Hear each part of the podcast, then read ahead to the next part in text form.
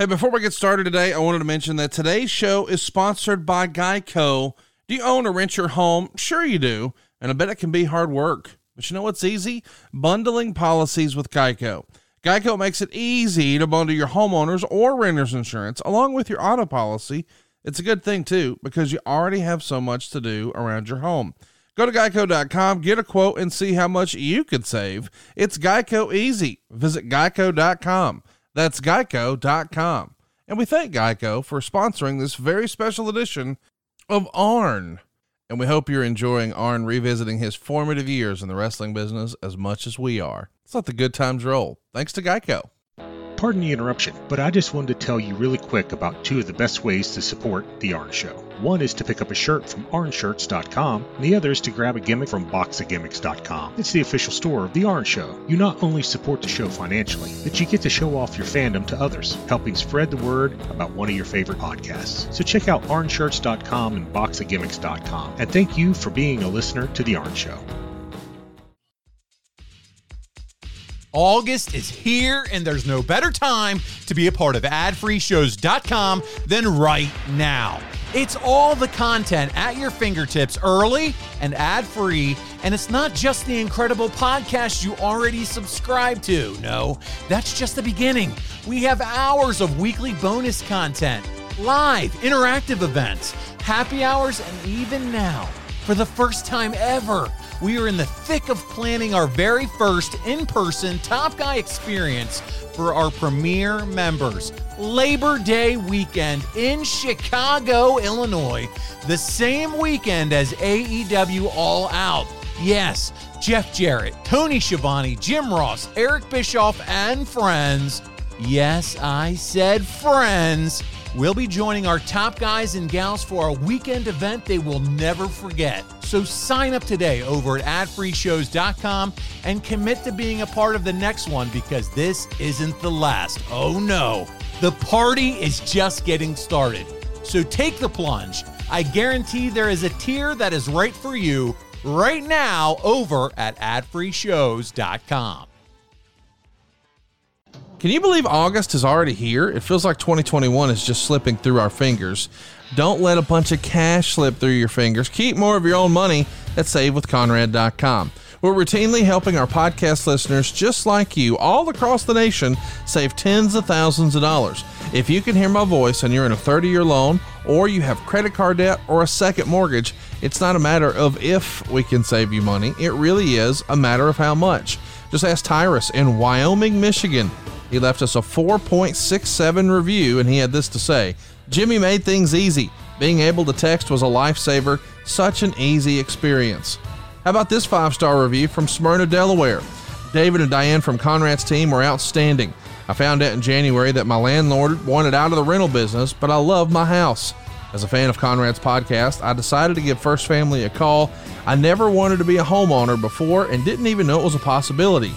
David dealt with all the details, and despite a number of complications, he and Diane kept going through the options until we made it work. We closed this month, and I couldn't be happier with First Family. Here's another five star review. This one comes to us from Daniel Frank U. He says Conrad and his team always answered my questions and made me buying my first home truly an unforgettable experience. How about Jared over in East Canton, Ohio? He left us a five star review at savewithconrad.com and he had this to say I contacted Derek last year, and after looking at my information, we decided to work on my credit a bit and try again in a few months. Derek gave me a few tips that increased my score to give me the best rate possible. We were able to knock nearly $200 off of my monthly payment, and two months without a payment definitely made for a better summer vacation for both me and my family. I'd recommend First Family Mortgage to anyone looking to refinance. Listen, no matter what your situation is, First Family Mortgage can help. You don't need perfect credit. You don't need money out of your pocket. And if we can't help you save some money, we won't waste your time. But we also won't say no. We'll say not yet, but here's how. Go check out our reviews. See for yourself what people are saying about SaveWithConrad.com at ConradReviews.com. And then find out how much money you can save right now for free at SaveWithConrad.com. NMLS number 65084, equal housing lender. And hey, if you'd like to give us a call, we'll even pay for the call. It's toll free at 888 425 0105 or shoot me an email at conrad at savewithconrad.com. And now, let's get to the show.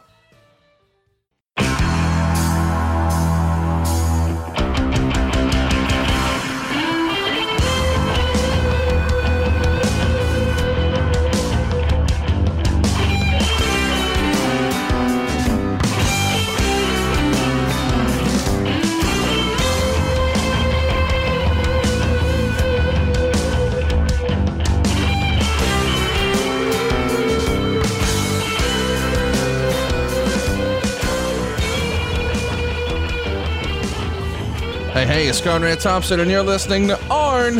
And of course, we couldn't do it without the Hall of Famer himself, the founder of the Four Horsemen, the creator of the Spine Buster. It's Double A. It's the Enforcer. It's Arn Anderson. Arn, how are you, man? Fantastic. You forgot to say the holder of the Panther coffee cup. Oh. and uh, the world's last Panther fan, ladies and gentlemen, here he is. We are loyal. There's two of us. well, there's actually three of us. Barrett, not as much as Brock and I. I don't think. I think he gets frustrated with him, and he's just an overall sports fan. But we try to support the local folks. So here we are.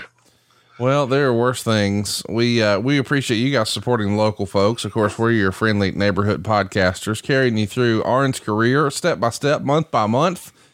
And when we left things off, we were talking about something that happened on the 21st of July, 1985, uh, but it actually aired six days later on the 27th.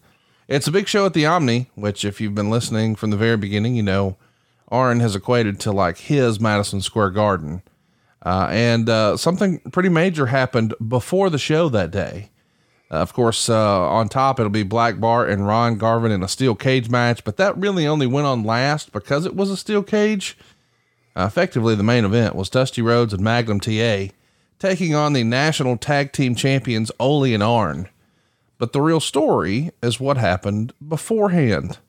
Let's take a listen. Tully Blanchard it's no new thing to any of the people in Philadelphia what's been going on between you and I. And it's damn good and ready for the time to. Sorry, cut. I can't, I can't do that. Can't do that.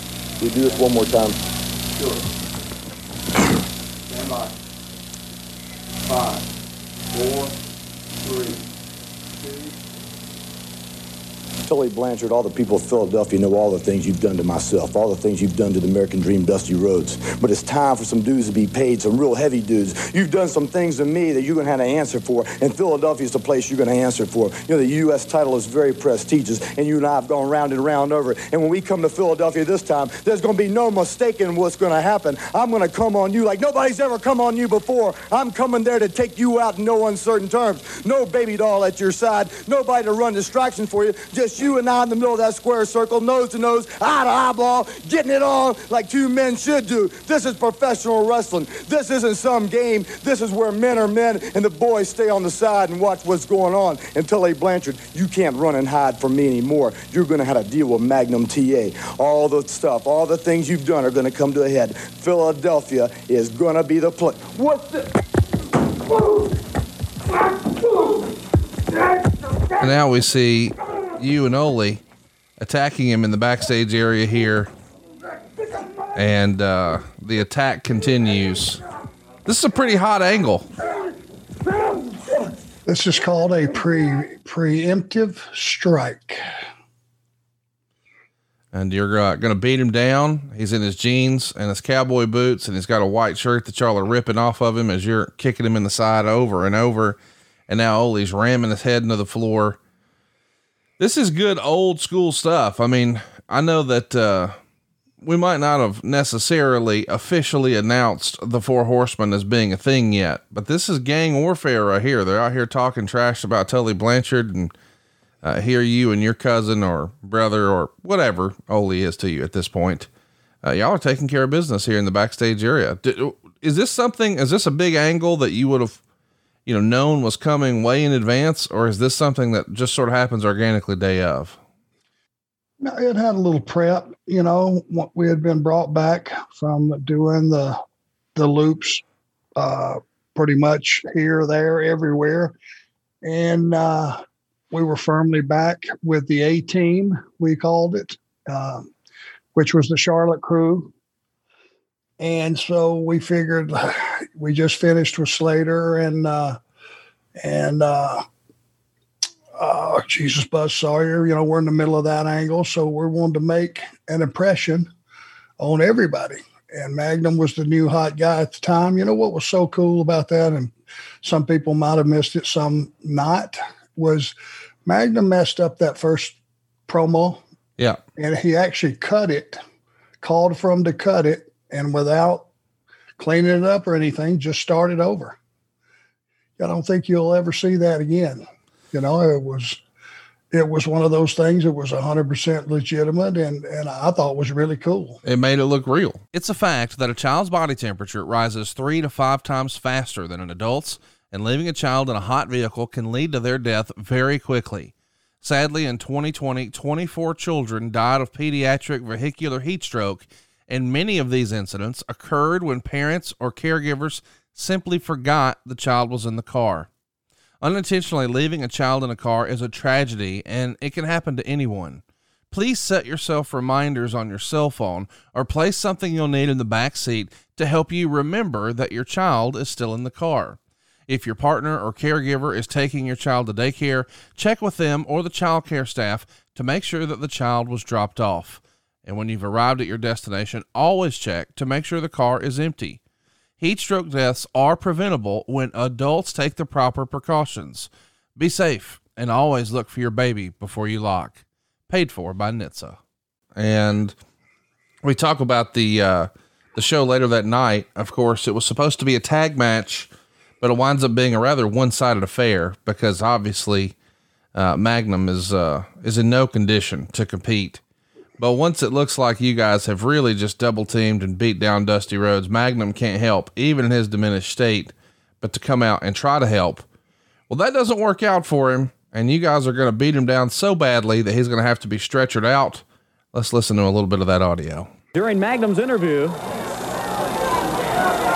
and warned Magnum not to be caught without his partner.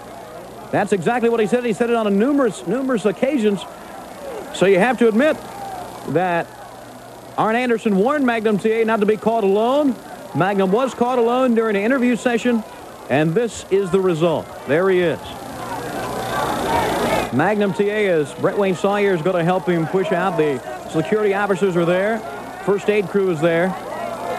And Magnum TA is going to be taken back for some attention. Obviously, some medical attention that he really needs. And it's a courageous man, Magnum TA, to even try to come to the ring after what had happened at the hands of the Anderson. And now it's absolute mayhem and pandemonium as everyone is very upset. And there's a look at Magnum TA. Well, like we said, Arn Anderson had warned Magnum TA on a couple of occasions, hey, don't be caught alone without your partner. Magnum was in front of that Philadelphia camera crew, and that was the result. No, it's not pretty at all, and you got to realize that the whole wrestling world is shocked. I'm shocked. World Championship Wrestling is shocked. That's what the Andersons have done to Magnum TA. Now, Magnum got some medical attention back in the dressing room. He was able to, to sit up on the stretcher, and he had these words to say about the Andersons, about what had happened at the hands of the Andersons on that night in front of that camera crew. Let's go to it. Well, Arn Anderson, I guess you think all the cards are laid out on the table now.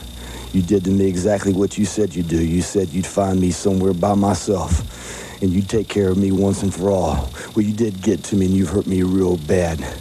You hurt me better than anybody's ever thought about doing damage to me in my whole entire life. But the one thing you didn't realize is you haven't put me out. You tried to take away my dream, my dream to be the best I could ever be in professional wrestling, to work my way to the top. You tried to take that from me. Well, now you got to realize one thing.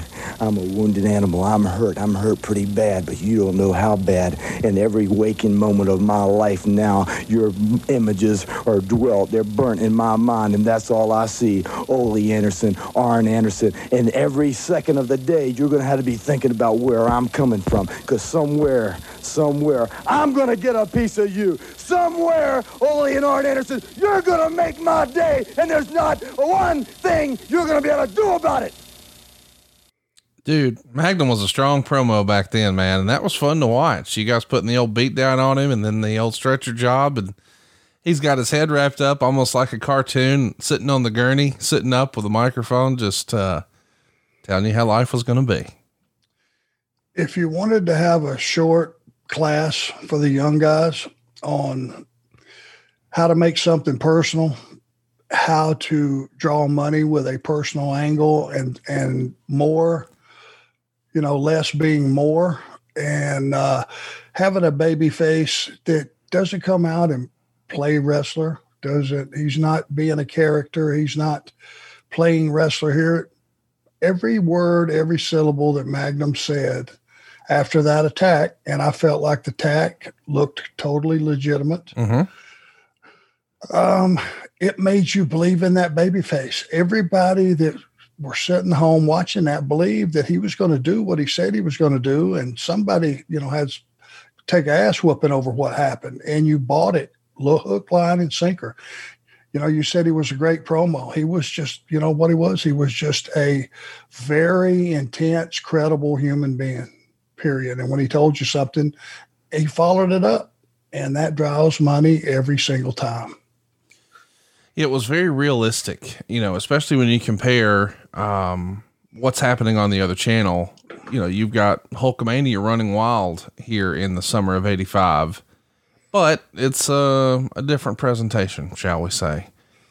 Um, you would go on to wrestle uh, Dusty on TV, and uh, that was a pretty big match, especially on the Superstation. Normally, that's not something you would see, but the TV title was on the line, and they called it the Superstation Championship Challenge Series. You guys get plenty of time, like especially for a TV match, of course, more than ten minutes in the end, though, of course, as you might imagine, there's going to be some shenanigans. There's going to be some hijinks. And uh, Magnum TA is going to come out and try to get a little bit of revenge when the referee is down and there's no one around to, to make the count. When Dusty has you down, Magnum makes the count. Uh, let's take a listen to what happens from there. Magnum TA! Here's Ole! Ole Anderson! Now, continues to pound away at Dusty Rhodes. The bell is sounded. Mike Fever tossed out of the ring.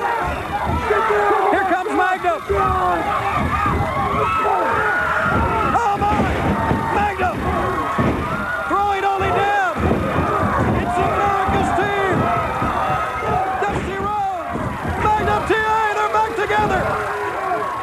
So Magnum and Dusty clear the ring of you guys when Ole came in to uh, make the save. But, you know, I don't think we can properly put in context in 2021 just how big of an opportunity this is for a young Arn Anderson. You're on the superstation, which these days, you know, everybody's got 300 TV stations and they just think, well, okay, he was on one of the stations. but this is the superstation. Like, this is a, a channel that everyone has. And you're wrestling Dusty Rhodes. Magnum's got a promo. Here we go. Arn Anderson tried to put me out of professional wrestling. They did exactly what they said they would do. They got me by myself. Two of them against me and tried to take me out, tried to put me out of this sport that I love more than anything. Well, let me assure you one thing. You hurt me first. You hurt me real bad. But I can assure you one thing. I won't be the last one hurt. I got a whole new attitude now. I'm going to hurt somebody. I'm going to put somebody out professional wrestling. And Anderson, it's going to be you. Dusty, World Television Champion still. Throughout this country, everybody talks about wrestling, you know? We talk about Hollywood wrestling, you know? That ain't right. This is it right here. Like the Nature Boy said, it's respect. And let me tell any of you jerks sitting out there in Hollywood, if you want some of America's team, you come and get it because only and I Edison, you're is mine, and here's Daddy, and you can take that to the bank. America's team back again. Dusty Rhodes, Magnum TA. Don't go away. There's a new sports drama series on Starz, and it's set in the world of indie wrestling. Heels follows a family owned wrestling promotion as two brothers war over control of the league and their late father's legacy. Ace and Jack Spade's rivalry, both in and out of the ring, is the main event. Brother versus brother, hero versus heel. Even CM Punk is stepping back onto the mat for a cameo. Alexander Ludwig plays Ace Spade, the beloved hero, young hotshot, and the star of the Duffy Wrestling League. Outside the ring, Ace struggles to reconcile his idol status with his habit for self destruction. Stephen Amell plays his brother and league heel, Jack Spade. This hardworking proprietor, husband, and father is trying to breathe new life into the DWL. Heels is available to watch now on Starz and the Starz app.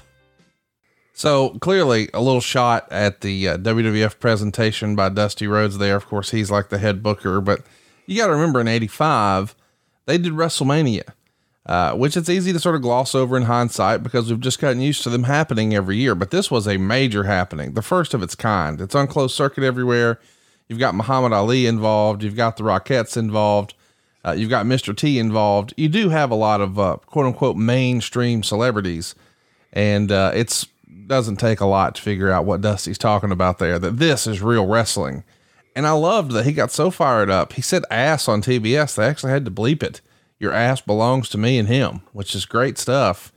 This has to make uh, the fan inside of Rich uh, of of uh, of Marty Lunde feel like, holy cow, I've made it. Here I am on the biggest superstation, and Dusty Rhodes is telling me my ass belongs to him. Uh, check. We're checking a lot of boxes in wrestling. You have no idea. To be included in, in that group, you know, at that point in time and have Dusty Rhodes threatening me, and, you know, I matter enough that he would take his valuable TV time to discuss me. It, it, it was surreal. It really was. It was surreal. And uh, I was not lost on the fact that Dusty, number one, did not wrestle on TV very often. You wanted to see Dusty, you had to buy a ticket, go to a live event to see him wrestle. He would be, do promos all the time, but very seldom was he in a match and in a competitive match at that.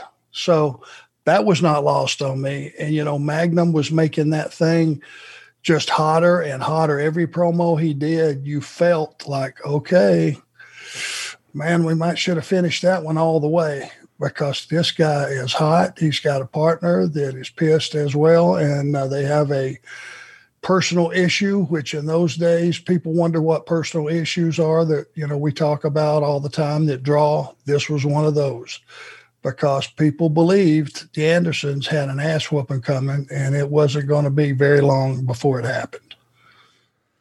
It's so cool to uh to watch this good stuff back. I mean, it feels like wrestling has um evolved or maybe devolved uh devolved, but what a show that was. Of course, it aired on uh, July 27th, 1985.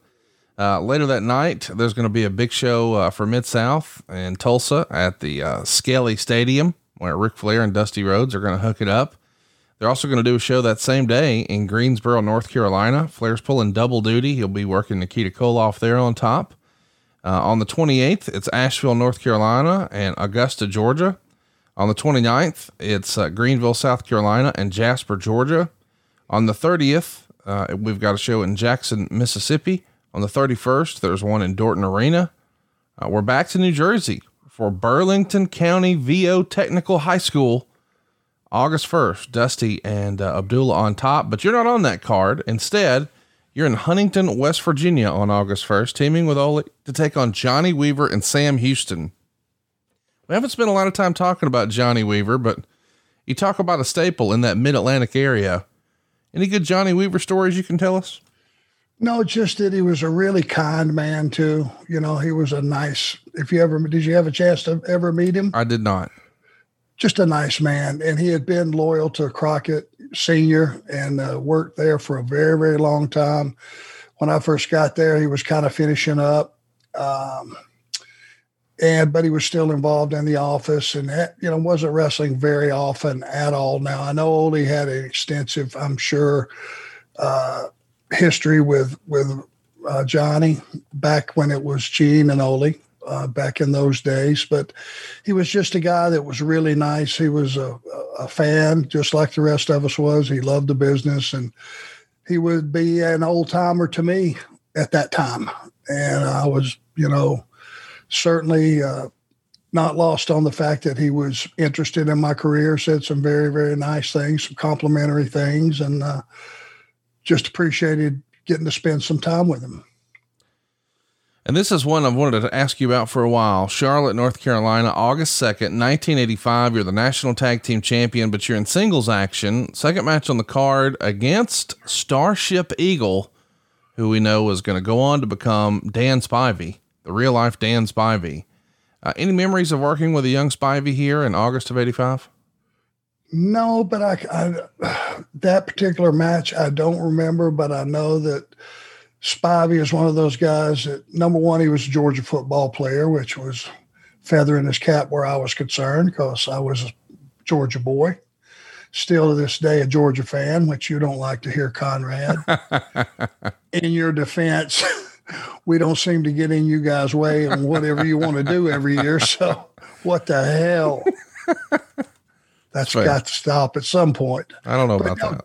Danny Spivey was just a big, rugged, raw bone, you know, guy, and he was just athletic. You know, I guess Danny would probably be what do you think six, six six, Oh, he's a big fella. Yeah. six seven. You know, three hundred pounds, and you know, athletic as he could be, and he was just kind of getting started, and um, you could just tell he was going to do well in the business, and uh, I just remember watching, you know, him on TV every chance that I got just to see how he was progressing, and he really did well and had a pretty good run in the business. I uh, I wanted to make note of something that happened pretty special the very next day, August third. We're in Florence, South Carolina, and uh, in the main event, it's the NWA Tag Team Champions Ricky and Robert taking on the National Tag Team Champions Ole and Arn. And in all my research, Arn, I believe this is the very first time you've shared a ring with Ricky Morton and Robert Gibson considering how many great matches you had over the years with the Rock and Roll Express and what a big part you were in their career and they were in your career. This is the first time it ever happened. August 3rd, 1985, Florence, South Carolina. What were your first impressions of uh, the Rock and Roll Express? Well, it was an outdoor show. If it was in Florence, it would have been at the football stadium. And, uh, you know, I had watched them. Do you know their arrival date in Jim Crockett Promotions by chance? Uh, Approximately. I know it was 85, but I'm not, I don't remember off the top of my head. I could probably look that up. I was just wondering, and I was just going to make a comment that, you know, if they had been there a couple of weeks or a couple of months or whatever, they were guys that, you know, the reaction from day one, almost like after the first time our audience saw them, I would think the first time they came out of the gate, our audience would have said, well, who are those guys? Because again, it was local TV. If you didn't have Bill Watts TV or you didn't have the Memphis, Tennessee TV, you didn't know who these guys were. July 9th. So less than a month in. So they've been there a month. Yeah, three weeks and change. I would have had time to have their first week where people didn't know who they were, but I guarantee you, the excitement that filled the room that first debut match would have encompassed all of our audience members. They would have went, "Good God, who are these guys?" But they sure are exciting, and man, they they would have flamed up right away. So I would have had three weeks to have watched them on television.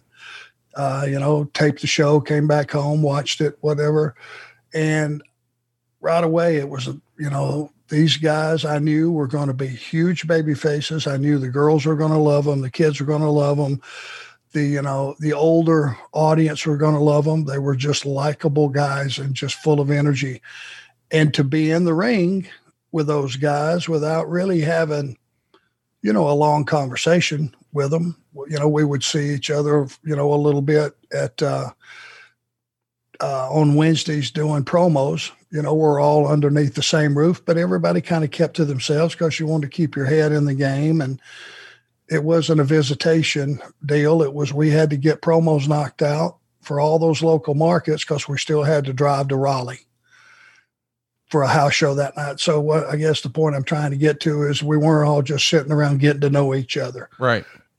but I would watch them on TV and I saw where they were, you know, heading in a like a on a rocket ship, man, straight to the moon. These guys were getting over week to week. And the first time we walked in the ring with them, and you know, Ole was kind of stuck in that, you know, these guys are too little, you know, what the hell, you know, we should just beat them up.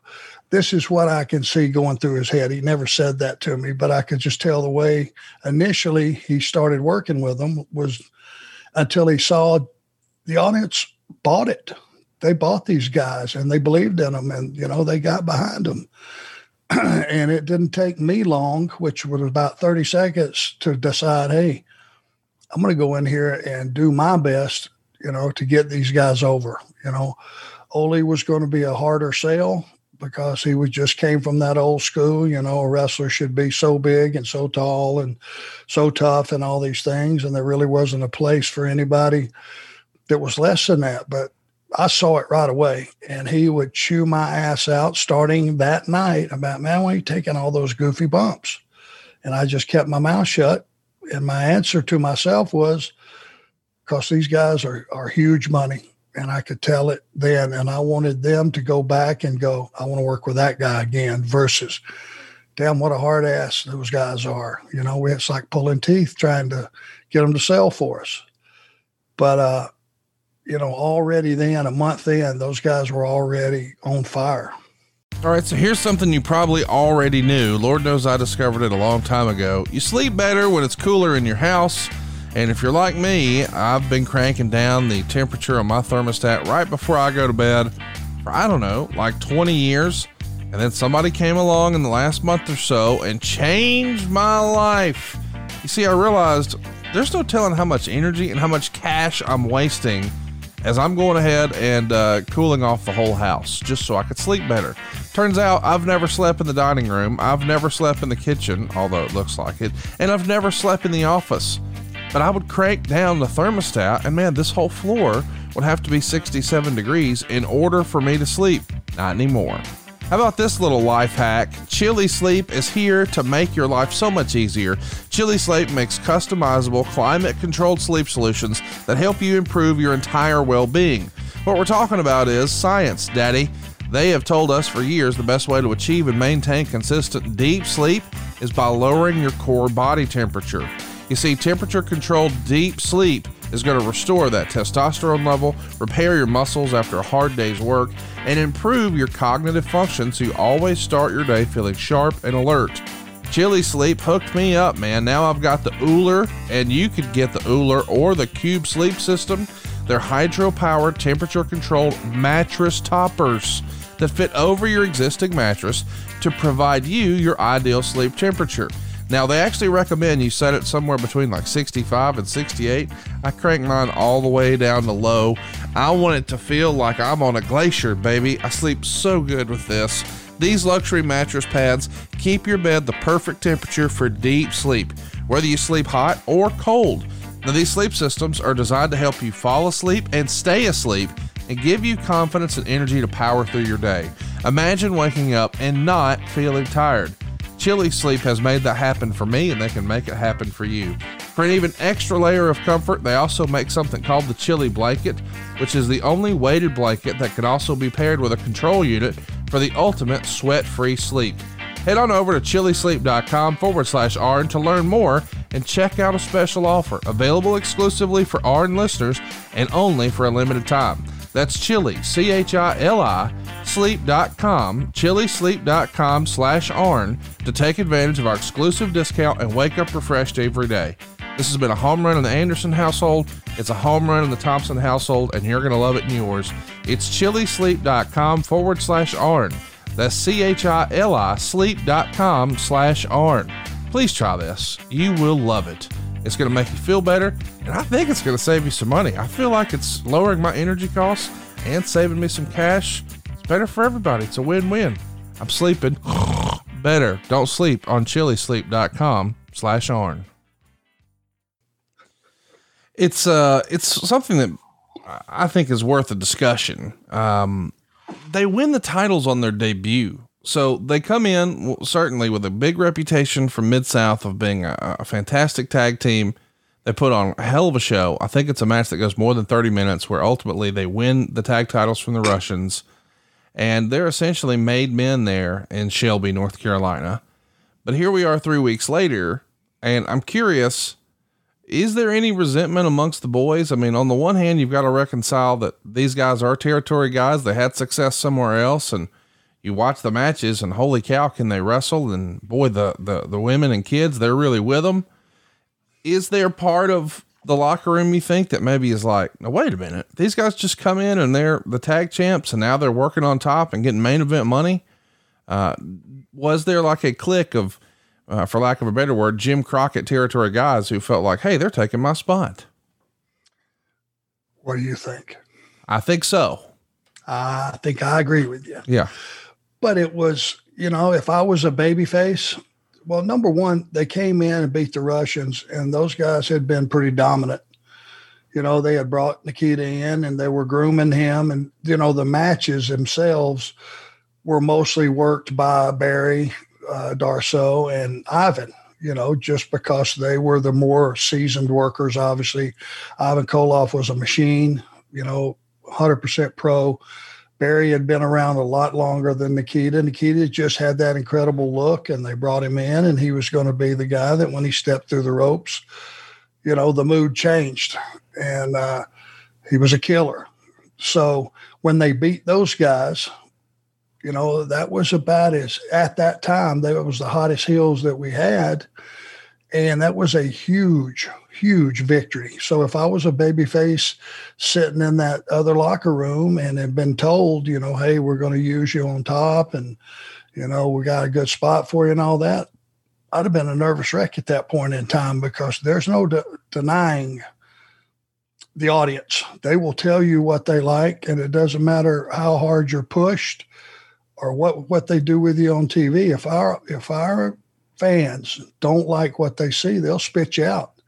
And if they see something they like, no matter how you're used, they're going to let you know that too. So I'm sure there was a shock wave that went over the babyface locker room. Like, holy shit. Now, as a heel, I was just thinking, man, I want to work with these guys Absolutely. every single night in every single town. Sure. And that's the way I felt about it. And you know what? It's uh my suspicions were right. They were just as good in the ring as they were if you were outside watching them. Those guys, Ricky Morton could start a riot just like that. Boom. The second he went down selling and crawling around that ring, it looked like two uh, thugs, two grown men were stomping the brains out of a 12 year old kid. And that's the way it played. And uh, the audience, man, they got hot. It was so easy to have a red hot match with those guys. And Robert would come in and make that comeback, which he did well. And those guys won. And that was a formula that would, I bet you today, they're still using because it absolutely works. It did work. They were uh, they were on to something, and and so were you. When it came to TV, man, it's all about Magnum TA and Dusty Rhodes, and of course these Anderson boys. Uh, we're going to start the month of August off with some really strong promos. Let's take a listen to you and Ole here. This aired on August third, uh, the very same day that the uh, Rock and Rolls were in the ring with you the first time. This would air on TV. You and Ole. Let's take a listen.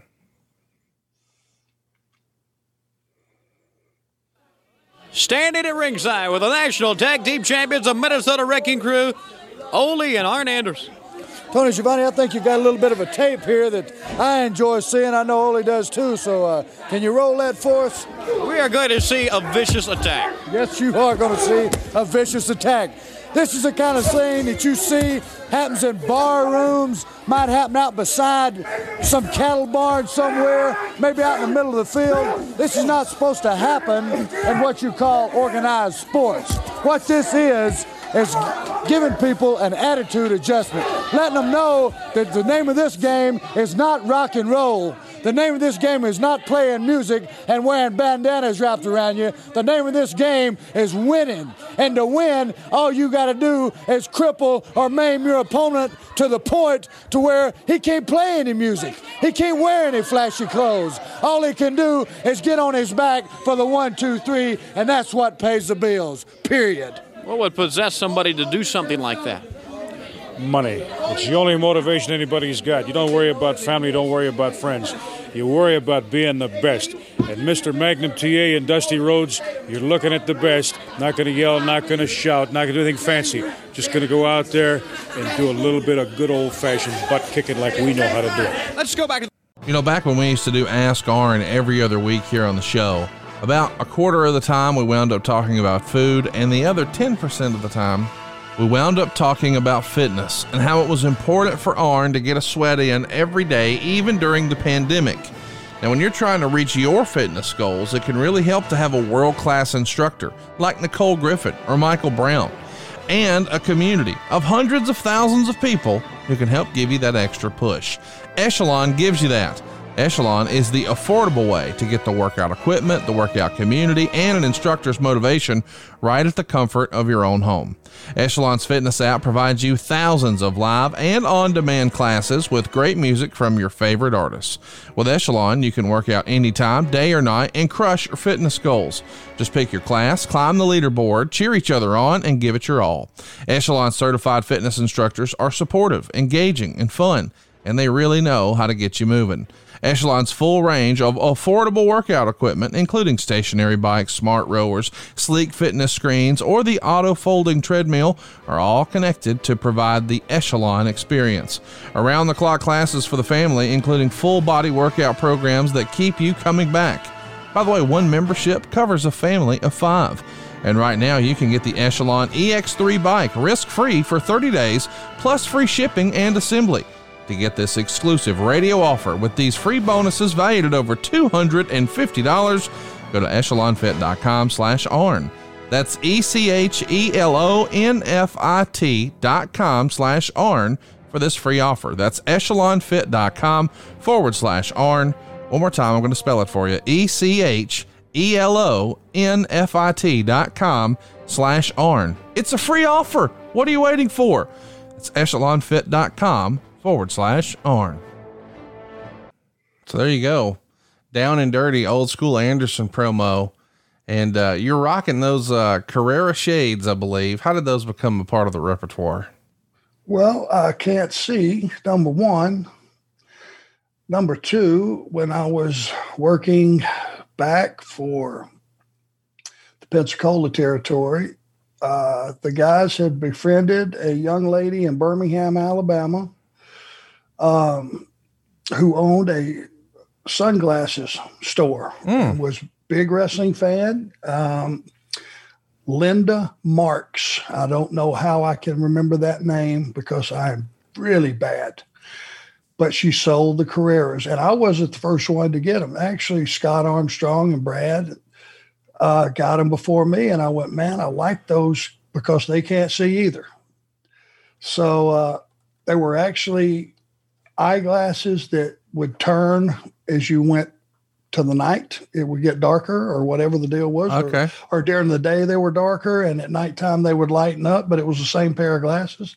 You know what I'm talking about? Yeah, I do. Transition they're- lenses, I believe, is what they call them now. Yeah, they've only been around 40 years. I should know the name of them. but I just thought they looked good. And I had, you know, have always had this big fat head. So I need bigger glasses to look right. And I put a pair of those on and they just fit my head. And I went, okay, so I can double traveling these roads. These work as sunglasses during the day and at night they lighten up the regular ones. I said, that's the ones for me. They started out being functional and you know they looked pretty good and they just were a part of became a part of me Well, and so did the Rock and Roll Express. You're working with them on August 4th in Sumter, South Carolina at the County Exhibition Center. Uh, on the 5th, you're in Greenville, South Carolina, second from the top, teaming with Ole to take on Dusty and Magnum. Uh, on August 6th, you're working in the main event. Uh, you're teaming with Tully Blanchard and Ole Anderson. That sounds like a nice little pairing. Against American Starship, Ron Bass, and Sam Houston. Of course, uh, we're here to see the hills here in Rock Hill. That's a television taping. On August 7th, you're going to be in singles action against uh, Starship Eagle in Dorton Arena. On the 8th, you're going to be teaming up with Ole to take on Sam Houston and Starship. And then on the 9th, you're in Charleston, West Virginia. This time, Dusty and Magnum are across the ring from you and Ole. And it's another TV on August 10th. And uh, we've actually got a, uh, a clip from that right now. And I believe it's not just you and Ole. Uh, there's another member of the band joining. Let's take a listen. Bringing at this time the national tag team champions, Ole and Arn Anderson, to join us here today on World Championship Wrestling, still with those belts. Tony Schiavone, you know, some people you can tell things to and they're a little hard-headed and it don't sink in. I told Magnum TA twice, don't get caught without your partner. Well, Magnum, it didn't sink in. So we gave you another little message here just a little while back in the form of Michael Samuel Houston. That wasn't directed to you, Houston. That was directed to America's team, if you know what I mean. But why would you break it take? someone's arm? What does it take? We're trying to smoke Dusty Rhodes out. Talk about what he's going to do. Well, we drop Magnum TA, and Dusty's still hiding in the background. Then we drop Dusty Rhodes, and Magnum's hiding in the background. Now we go ahead and we drop Sam Houston. Why? Because he's a friend. You want to bring your mom down, or your dad, or your brother, Dusty? What's it going to take to get you out here? What's it going to take to get you riled up? We're really worried about you. Like everybody in the state, like everybody in the world, they talk about what they're going to do to the Anderson brothers. When it comes right down to it, they're just like you are. They're yellow, they're chicken, they can't do anything. They're scared to death of us. And another Anderson. Hey, well, If this is the wrestling fans dream, I don't know what is. The National Tag Team Champions, my cousin the Andersons, Ole and Arn, and Dusty Rhodes, and Magnum TA, on behalf of a man who knows. Watch out for these two guys, because this is the men. This is the credibility that makes our sport go round and round. Now, So there you go. You and Ole start, Flair takes over, and it starts to feel like we're seeing some seeds here of uh, what we know is going to become the Horsemen here before long.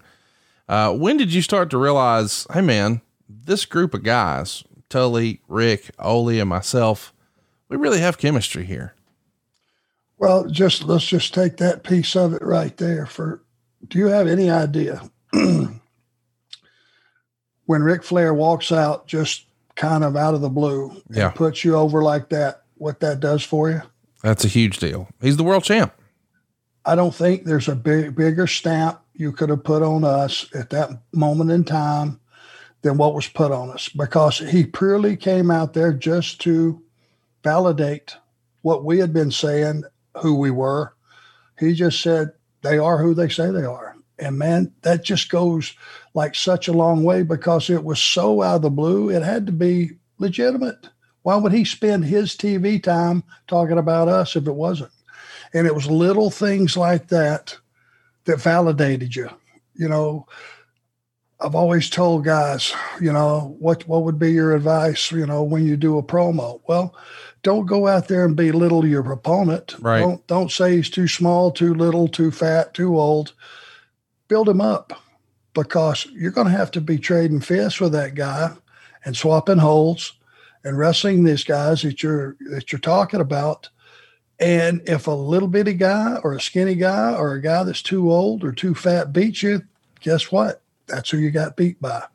Versus taking your TV time and talking about all the positive things about that guy and making him bigger than life and making him that superstar that people see on television so that when you get to the fight, you know and the audience knows this guy's a player. Well, you're a player here. You're a made man. You know, Ric Flair's coming out. He's the world champ and he's lending his credibility with the audience to you, and that goes a long way. Uh, but your booking is kind of all over the place. I mean, you're having opportunities to have good matches, I'm sure, with the Rock and Roll Express and your man Ol- Ole Anderson, but very often they're splitting you up into singles action. Would it be fair to, for me to assume that they were doing that simply because Ole didn't want to work? I mean, Ole didn't want to work those towns, didn't have to, and got to sort of call his spots? Um, it could have been. I know that, you know, I was wanting to get over on my own as well as being oh, just Ole's partner. Right. I, I know that Ole didn't want to do a whole lot bunch of driving, you know, to smaller B towns. Right. And I'm sure that when he made his deal with Jimmy Crockett, it would be for the bigger towns, you know, and that would have been a closed door meeting. I just started to figure out when Ole wasn't there, he was he was home because he wanted to be, and he had earned that right, and uh, nobody could argue that.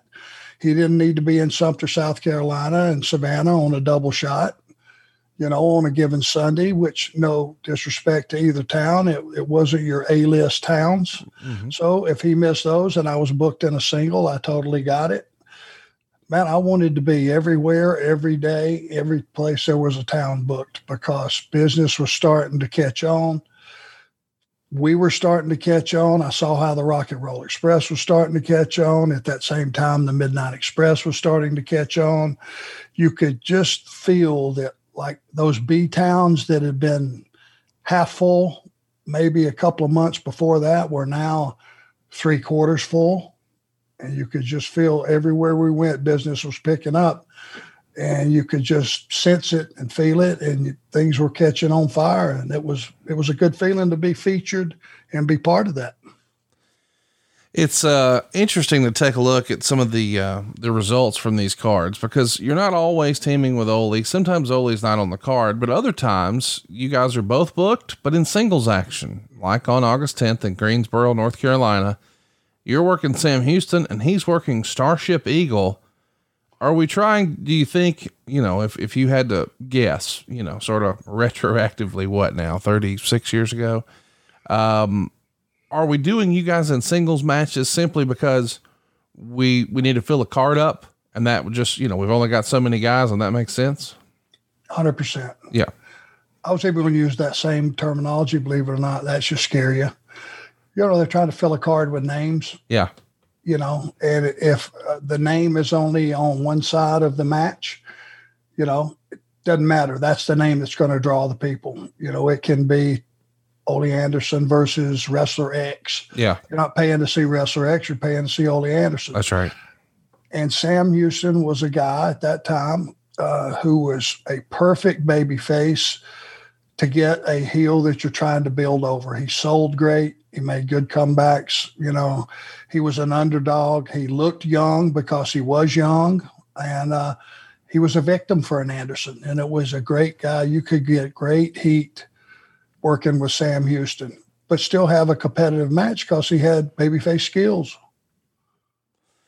We uh, we keep the hits going. Uh, on August uh, 10th, there's another big show in New Orleans for Mid South. They're loaning Flair out there, of course, as world champ to work with Butch Reed. On the 11th, we're back at the Omni. Uh, and then on the 12th, Championship Wrestling from Florida is going to do a stadium show with uh, Ric Flair and Wahoo McDaniel. Uh, also on the 12th, we're going to do a TV taping in Greenville, uh, and that's, of course, South Carolina. Uh, another TV taping in Shelby on August 13th. Did you have a preference between Shelby and Greenville? It seems like y'all did a lot of tapings in both. Well, Shelby was closer, which we always liked. Greenville, uh, though, was a bigger venue, more people, a more established town, I think. Um, but anytime you could get a short trip, even if it was only, and I think it was probably 50 miles shorter, man, that's, that's an hour you're not on the road. And that's, if it's each way, that's two hours you're not on the road. and you were, felt like uh, you were blessed to get that shorter trip. So we took it. Let's uh, let's talk about what aired on the 17th on Mid Atlantic TV. It's a tag match with you and Ole, and you guys do a promo afterwards. Uh, let's go ahead and uh, and take a listen to the promo. As we've got tag.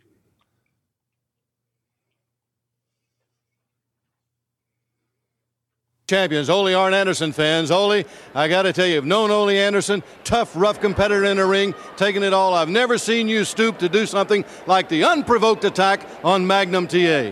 Well, I don't know why I wouldn't call it unprovoked. The thing that I want everybody to know is that we're not playing games. We're for real. We're the tag team champions, and we tend to hang on to these belts. Now, Mr. Caudle, I know maybe you want to go out there with a glass of milk and a couple of cookies and say, Oh, Mr. Rhodes, would you please be careful when you're out there wrestling with me? Everybody knows that Dusty Rhodes and Ole Anderson have no love between them. Goes back a little ways. Magnum TA, he's just a big mouth. I listen to Magnum TA and I listen to Dusty Rhodes, and both of them are yelling and screaming and hollering. Now you figure out why. Well, maybe they're mad, maybe they're frustrated.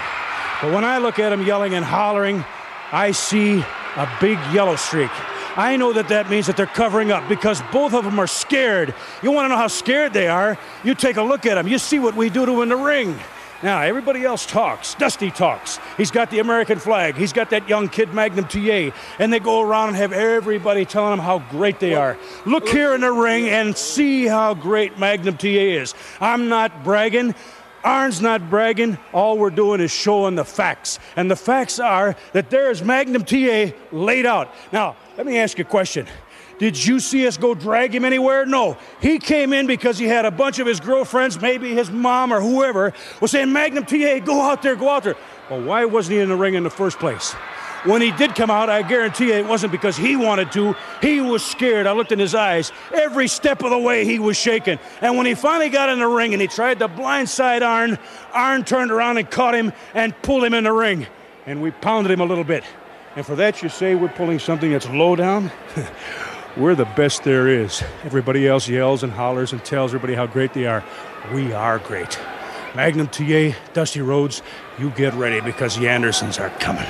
The Minnesota Wrecking Crew fans, now let's go to the ring. Wow. Ole's just maybe one of the greatest of all time, is he not? My goodness. You damn right. And I'm just sitting here hearing that back. I bought every word of it. Absolutely. Absolutely. How could you not? And you know, the key to this, and this is a thing worth mentioning. Our attack on Magnum had been weeks and weeks before that, right? Yeah. But when you just take your TV time and you mention that and remind the audience that that happened, it brings it all right to the forefront again. You don't have to hammer it, hammer it, hammer it. But if you keep mentioning those guys and those things that happen, let's say you missed a week of TV, or maybe you missed two weeks of TV for whatever reason as a fan, we would catch you up every week and we would keep pulling our angle forward. So it didn't matter who you were wrestling. If you still mentioned Dusty and Magnum, and then you would get to those random towns that you were working with those guys, it was just like it happened last week. And and that's an art and it's a it's just keeping it in the forefront of people's thought process to hey, you know, these guys are in a heavy duty angle with these guys. A week later, we're going to hear from America's team. Uh, let's take a listen. Fans back in ringside, young Sam Houston, you can see here that severe injury. Sam at the hands of Arn and Ole Anderson, the Minnesota Wrecking Crew, and Tully Blanchard. All three of them on you. Yes, sir. Well, they broke my arm. You know, broken bones and getting busted up is something that you come to expect when you're a professional wrestler. I just want the chance to wrestle these three men again. The way they did it, it was after the match was over it was completely uncalled for that I felt. And I've always been taught to stand on my own two feet and fight my own battles. And that's why I, I want to wrestle these men again. You don't worry about fighting your own battles. This here was directed at Dusty Rhodes, the American Dream, and Magnum TA. That's where it was directed to. I want to take a look at this thing right now and show you how it came about. Tully Blanchard, Ole Anderson, Arn Anderson, right here you see Tully Blanchard can't leave well enough alone. In there now with the devious Ole and Arn Anderson. And watch right here. That perfect zero baby doll passing Ole Anderson that piece of lead or whatever it was in his knee right here. You're going to see an uncalled for, unjustified. I mean, below as you can get, Jack, right here on this kid, Sam Houston. Right there, broke his arm, didn't leave well enough alone. They know now and me and Magnum know now what this is all about, why it was called, why it was done, and what it's going to get down to. What this is now is a war. They said anything's fair in war. They say they can break people up, they can try to end careers. Well, I've never seen more fight, more heart in a man than I've seen in Sam Houston. This injury isn't going to stop him. We're not trying to fight anybody's battles for each other. We're going out there all together. Anderson's, Tully Blanchard, all of you are going to pay. This isn't going to go uncounted for. Somebody else is going to get hurt now. Dusty, they've been doing this. It was Magnum first, Dusty Rhodes, Sam Houston. It looks like they got a list they're going to work on. Let's go way back, Ole Anderson, way back to 1976 in the parking lot in Atlanta, Georgia, when I got out of my car and you and your brother, Big Gene Anderson, decided to take a tire tool to my head. That's how far it goes back. That's where the beginning started. So now then, by doing this, is is just made me know what it's all about. So now you got to prepare yourself for the battle of your life because Magnum TA, myself, and yes, Sam Houston now gonna take care of business, and that's gonna be some broken bones on your body when this thing is all over. America's team, Dusty Rhodes, Magnum TA, and Sam Houston. Let's go to the ring. You know, every now and again, we, uh, we have opportunities to be pitched something for sale. And they'll say, well, here's your bronze level, and here's your silver level, and here's your gold level. I feel like we kind of heard that the promo version Sam Houston doing his best to try to spit it out. A new guy, but you could hear, uh, you can almost hear the wheels in Dusty's head turning. Like, hang on, I got it. And Dusty's enthusiasm is infectious. It almost wasn't even about what Dusty was saying. Dusty was excited, and his excitement just comes through the screen, does it not?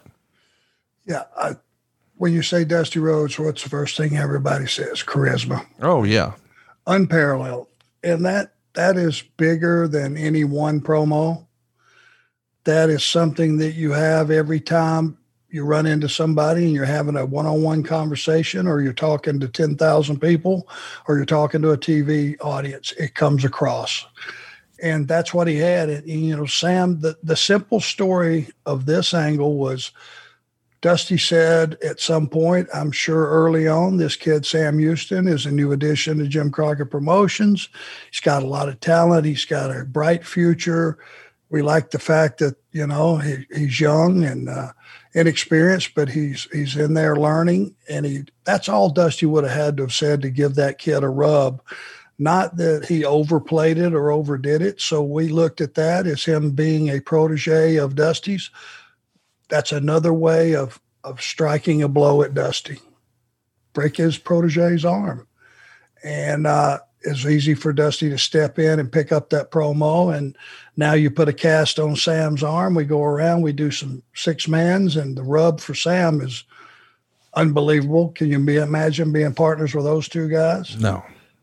I mean, I can't even imagine it. It's a whole different realm, and it's a rub that you keep your entire career. People, you know, still talk about that. I'm sure. So, man, just everybody won on this deal. Everybody, and and Ole, when he starts talking, man, it would mesmerize me because articulate, intelligent, got right to the point and he didn't scream or holler. He just, there's nothing more frightening than a guy that's in your ear and very quietly telling you how he's going to cut your head off and stick it on a post. it, just, it's just terrifying. Let's talk about um, the the state of professional wrestling here for a moment. August 16th, there's a show in the Meadowlands called Star Wars. It's a joint show with Jim Crockett Promotions and the AWA. You're not booked on the show, but I just wanted to get your perspective of at this point, did you feel like as someone working in the business, it's all hands on deck against Vince McMahon and the World Wrestling Federation? It just felt like to me that the promoters were getting together and seeing the huge success that Vince was having and started to circle the wagons. You know, maybe we should have some conversations. And you would always swap out like an individual talent like a you know one match maybe would go to work for a big city and a big show for another promoter. Because the nwa basically all those promoters had an agreement. They would work together and you know do all the right things where each other was concerned. But i think awa was pretty much a standalone you know company, and so for them to do a co-op show with Jim Crockett Promotions, you know, it it it let everybody out there know that hey, maybe we better start working together a little closely. The the promotions, because Vince, you know, he was continuing to go around and take the top talent from every territory. So, in a sense, Jim Crockett, to combat that, you know, he had Flair six months or so before you know the Rock and Roll Express arrived, and the, the Midnight Express, and the Buddy Landels, and the Arn Andersons, and all these guys that came along in '85 for Jim Crockett. He was he was assembling an all star team as well, and it was just who could get the talent because there were no contracts in those days. It was a handshake deal, and it was your word, and and all that. But it was a race to gobble up all the talent and pretty much have two all star teams. Well, we're building an all star team here. You guys do a show in Richmond, Virginia here in August, and uh, Tully Blanchard's going to fight Magnum to a no contest. When what do you know? Arn Anderson makes the save. On August 18th, we've got 9,000 fans in Charlotte to see Dusty and Magnum take on Ole and Arn in the main event. Uh, singles action in Columbia with Arn and Sam Houston on the 22nd. Uh, a little bit of a change of pace in Philadelphia on the 23rd. It's Arn and Ole against Jimmy Valiant, the Boogie Woogie Man, and Pistol Pez Whatley. Then we're going to do TV on the 24th, where we see Arn and Ole taking on Brodie Chase and Jason Walker. Of course, that is very much an enhancement uh, match, but let's take a listen to the promo from that show. This is August 24th, 1985.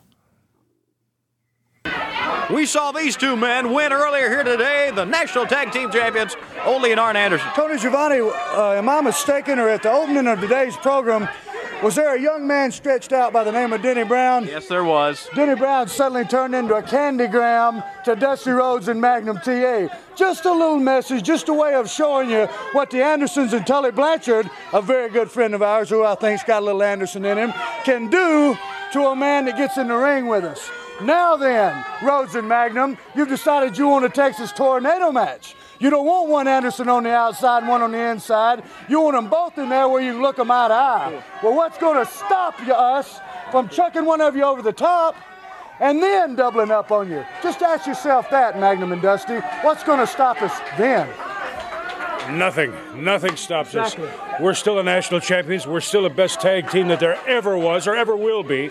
And we're still looking for Dusty Rhodes. We're still looking for Magnum TA. And you can throw Denny Brown in there. You can throw Ron Bass in there. You can throw Jimmy Valiant in there. You can throw in Sam Houston or Starship Eagle. Eagle.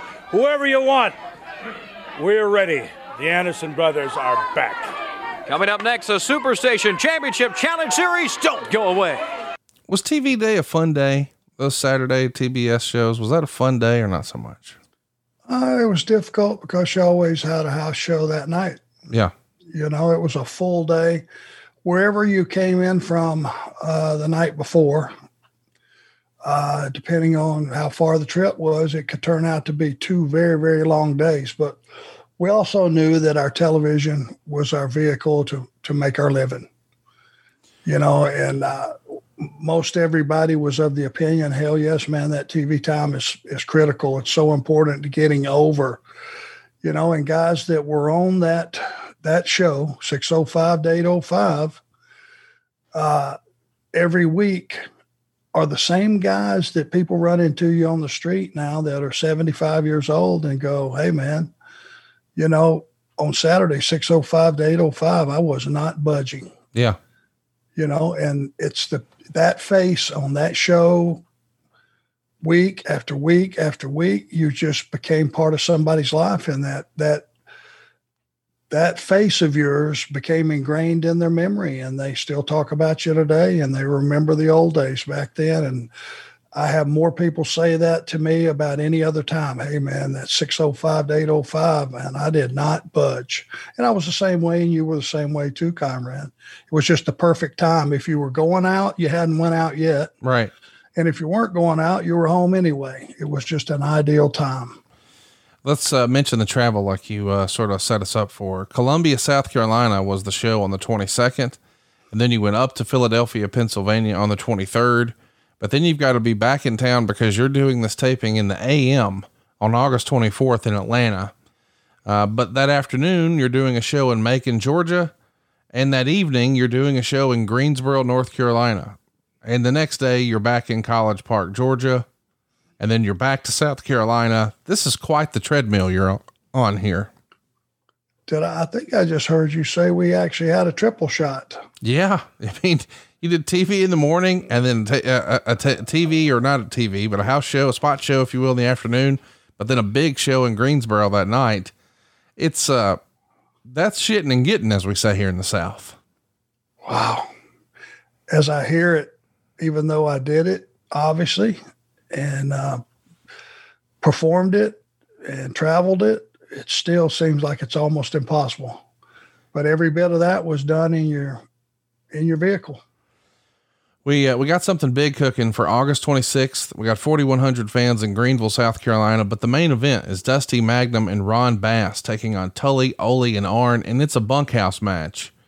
Uh, I know this goes against conventional wisdom, but I have a theory that a bunkhouse match might actually be an easier match to do as far as being one of the quote unquote boys. Of course, there is the inconvenience of having to get a little color, and I've never done that and don't want to.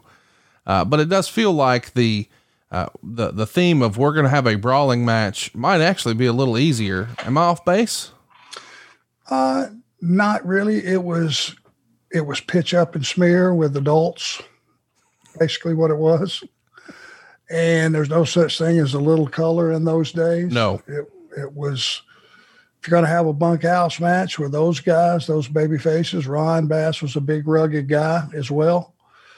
It better be a fight. And uh, there was the risk of, of fighting out in the audience that you didn't have you didn't have a nearly enough security. You had uh, Doug Dillinger, maybe, and that was it. And local security, which something nobody thought about.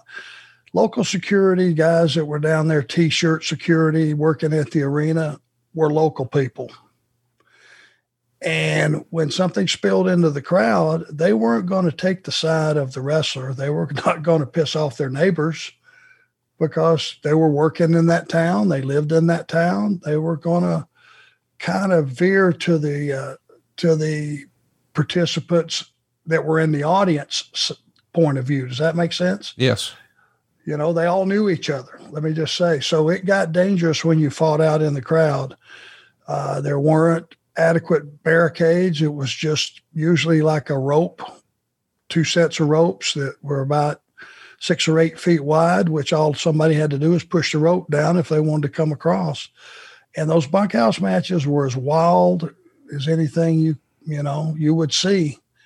And uh, as far as being easier from the standpoint of it didn't have to have any thought process put into it beforehand or didn't have to be organized. It was easier from that perspective, but it could be a little rough on your body because once you fought out of the ring, everything else you encountered was cement, cement floors. Right. And uh, if you're going to stay on your feet, it's not going to be very exciting very long. So you beat your own body up on that cement floors pretty bad. It was it was rough on the body. Let me put that to you that way.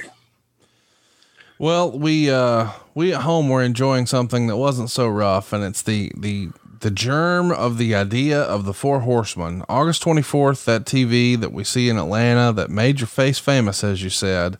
It's going to be Arn, Ole, and Tully joining the fracas. Let's take a listen here.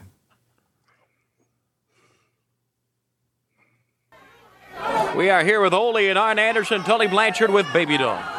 You know, Tony, it seems like every time you turn on your TV station on the Superstation, and it's Magnum TA, Dusty Rhodes talking about getting beat up, getting double teamed, getting triple teamed by the Andersons, Tully Blanchard. That's all they want to do is cry spilt milk. Well, we got a tape. And we want to just show what America's team and Ronnie Bass, a newfound friend of theirs, does. Now look at this. Poor Denny Brown done got overmatched. Cruncho, and he's out of the picture. Now you watch your camera real close. Watch your screen. I know Ole and and I have sit and studied this. Now here they come. Here they come. Street shoes, fists taped up, army boots. I don't know what kind of things are on there attacking us. Look at this. Now this is America's team. Now you talk about interfering in somebody's match, attacking from behind.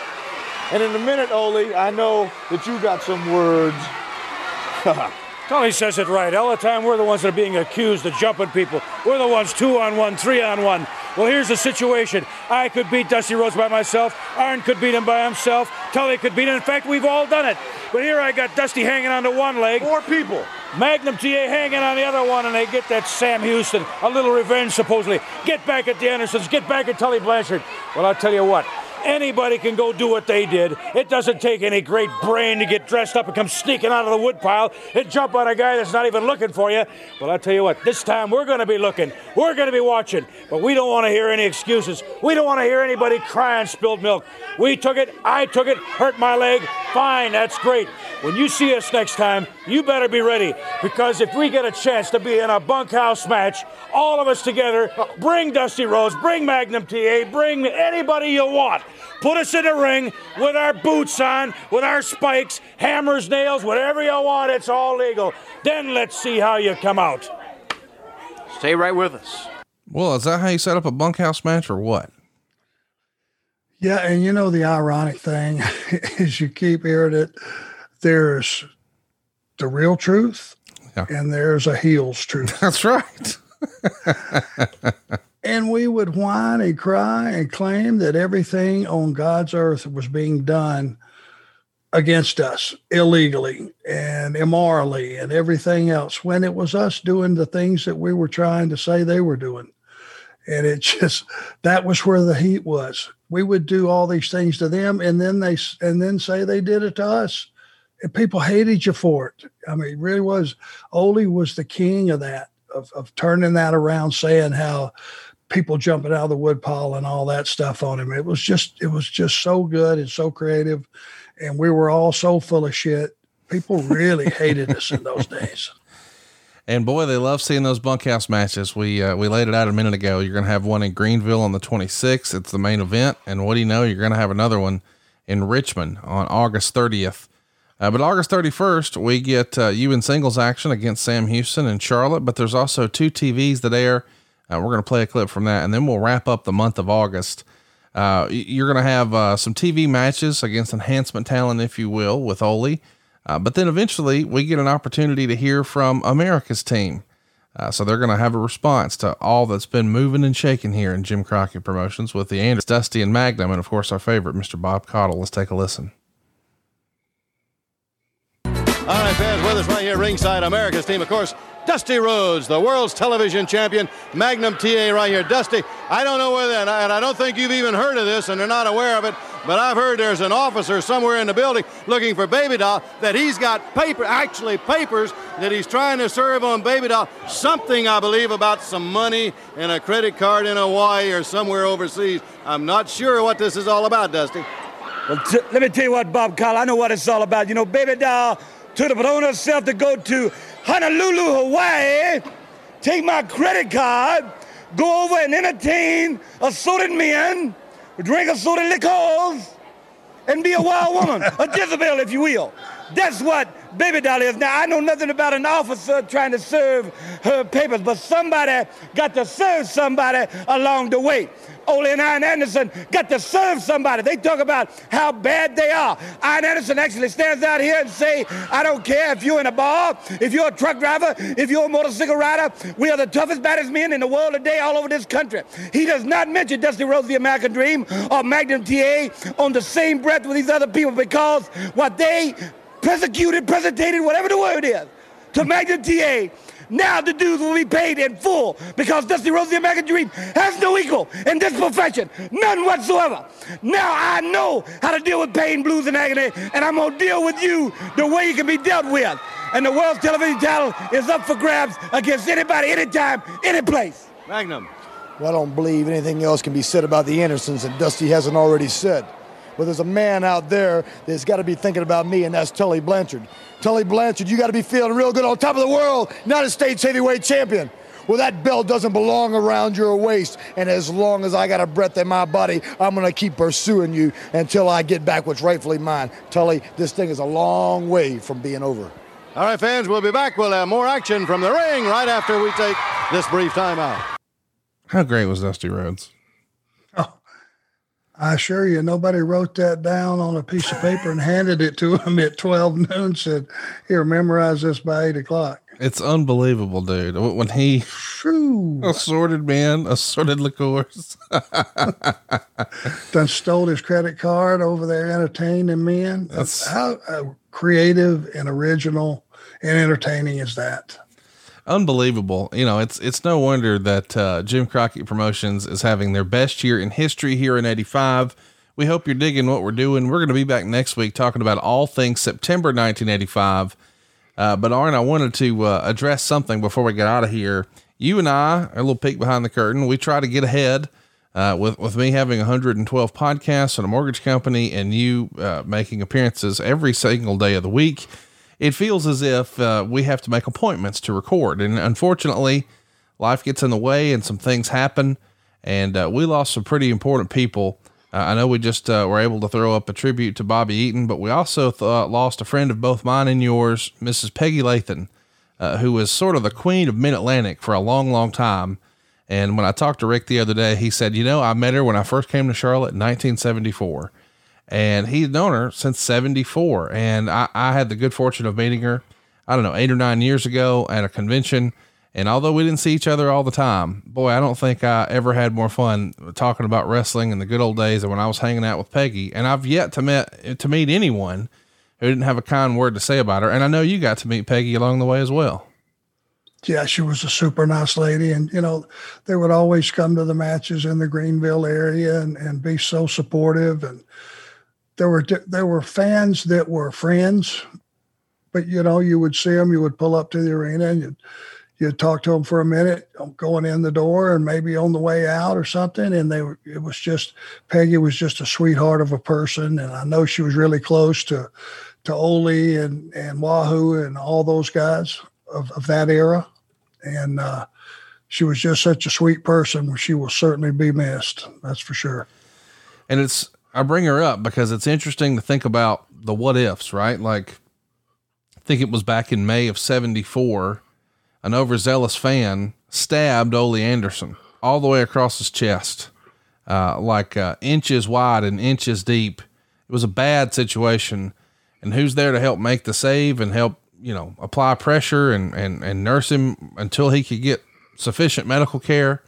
It was Miss Peggy Lathan. And it's kind of interesting to think, you know, if, if that hadn't have been attended to in short order, man, wrestling looks a lot differently. The horsemen look a lot different, if it's even possible. And I don't know, just wanted to pay tribute to Peggy today to end our episode. And, uh, man, I, have had uh, the good fortune of making a lot of quote unquote wrestling friends. And I think that's probably been my favorite part of this whole experience I've had brushing up against the wrestling business is all the newfound friends. And I don't think I'll ever have one as good as Peggy Lathan. So shout out to her family. And, uh, I hope she's, uh, got a front row seat for the main event upstairs. I can't top that. Well said. We'll see you next week, boys and girls. Arn, September of 85, coming your way right here on Cumulus Podcast. You're hanging out with some friends and putting back a few drinks, and a few becomes a few too many. As the evening comes to an end, when people start to head out, you think of calling for a ride. Nah, you live nearby. You can make it home okay. It's no big deal. What are the odds you'll get pulled over anyway? And even so, what's the worst that could happen? Your insurance goes up, you lose your license, you lose your job, you total your car, you kill someone. Everyone knows about the risks of driving drunk. The results are tragic and often deadly. However, that doesn't stop everyone from getting behind the wheel under the influence. That's why police officers are out there right now looking for impaired drivers on our roads to save lives. So if you think you're okay to drive after a few drinks, think again. Play it safe and plan ahead to get a ride. It only takes one mistake to change your life or someone else's forever. Drive sober or get pulled over. Paid for by NHTSA. John brings his skewed sense of humor. Jeff brings tips to cut strokes off your next round. Together, it's those weekend golf guys. They'll pay a lot of money to PXG and Titleist and Callaway and on and on and on, right? How many yards do you think you're going to pick up with that extra driver? I think I can get an extra 5 to 10. What if I give you 15 to 20? you pay me more. Jeff Smith right? teaches on a sliding scale. those weekend golf guys, the podcast, part of the Bleav Network. Just search B L E A V on YouTube or wherever you listen.